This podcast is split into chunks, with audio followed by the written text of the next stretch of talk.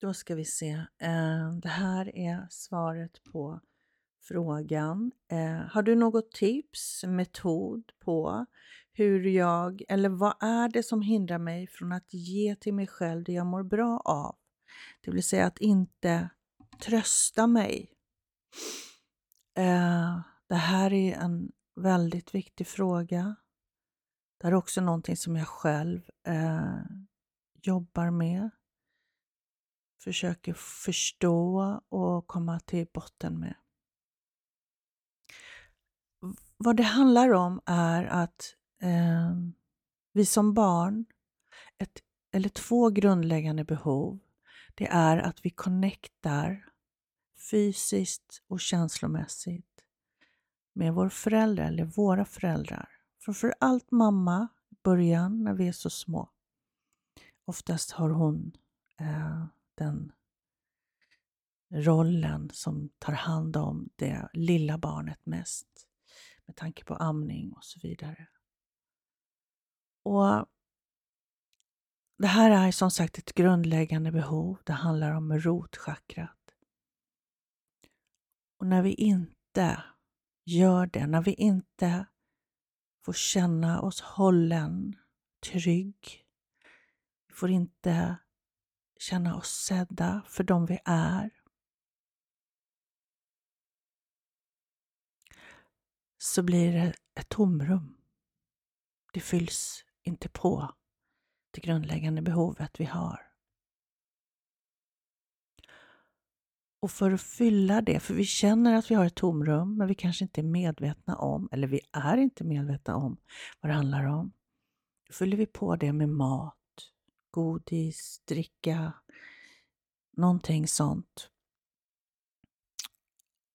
Som tröst, eller, nej men för att fylla på det här behovet. Och i takt med att vi växer upp och blir äldre så, så växer det här tomrummet. Och vi fortsätter att försöka fylla det med annat. Vilket oftast resulterar i eh, att må ännu sämre. Kanske lägger på sig vikt eller kanske ja, spyr eller vad man nu gör. För att man hetsäter eller det kanske blir någon, någonting annat sånt. Um, och så känner man sig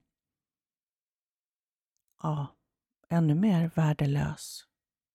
För att man inte lyckas göra de här förändringarna. Man kanske inte lyckas eh, gå ner i vikt. Man kanske inte lyckas hålla sig ifrån eh, det man brukar trösta sig med. Men jag vill att du ska veta att det handlar inte om karaktär. Det handlar inte om att du är svag och inte kan bestämma dig. Det, det ligger mycket, mycket djupare. Det är den delen i dig som inte fick sina behov känslomässigt och fysiskt som litet barn.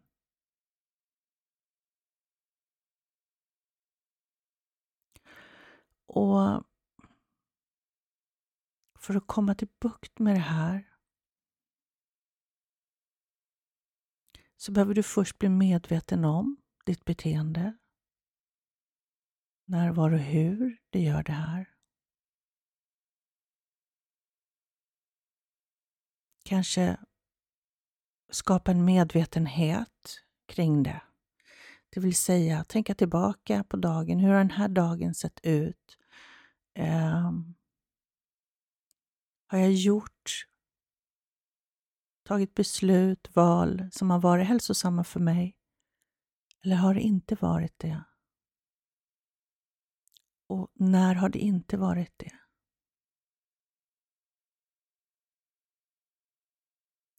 Så skapa en medvetenhet kring beteendet. Och sen också, vad är det jag vill uppnå?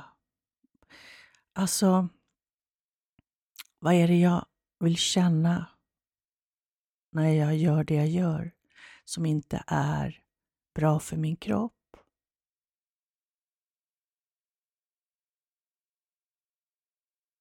Är det... För mig, det handlar om att det är mysigt. Det är någonting med mysigt. Det är någonting att fly in i någon eh, känsla av att må bra. Okej, okay, så vad är det jag vill undvika att känna?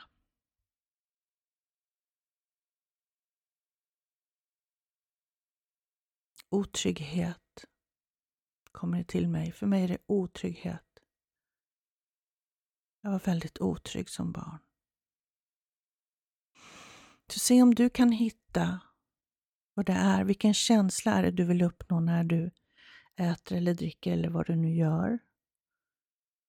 Och sen se om du kan hitta, vad är det jag vill undvika med det?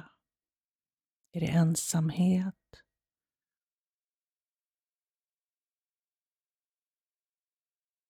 Viktigt att vara ärlig och våga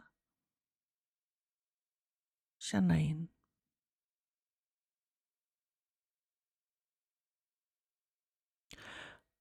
Och sen i det här att ta hand om ditt inre barn. Som i mitt fall, när det handlade om otrygghet.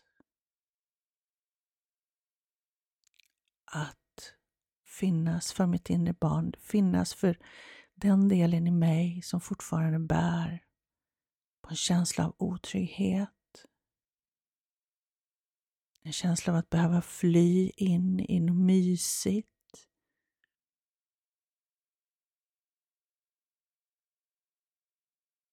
Säga till mitt inre barn att jag tar hand om dig. Du är trygg. Jag ser dig.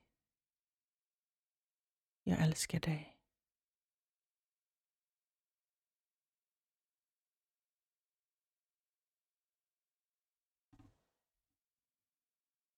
Mm. Så.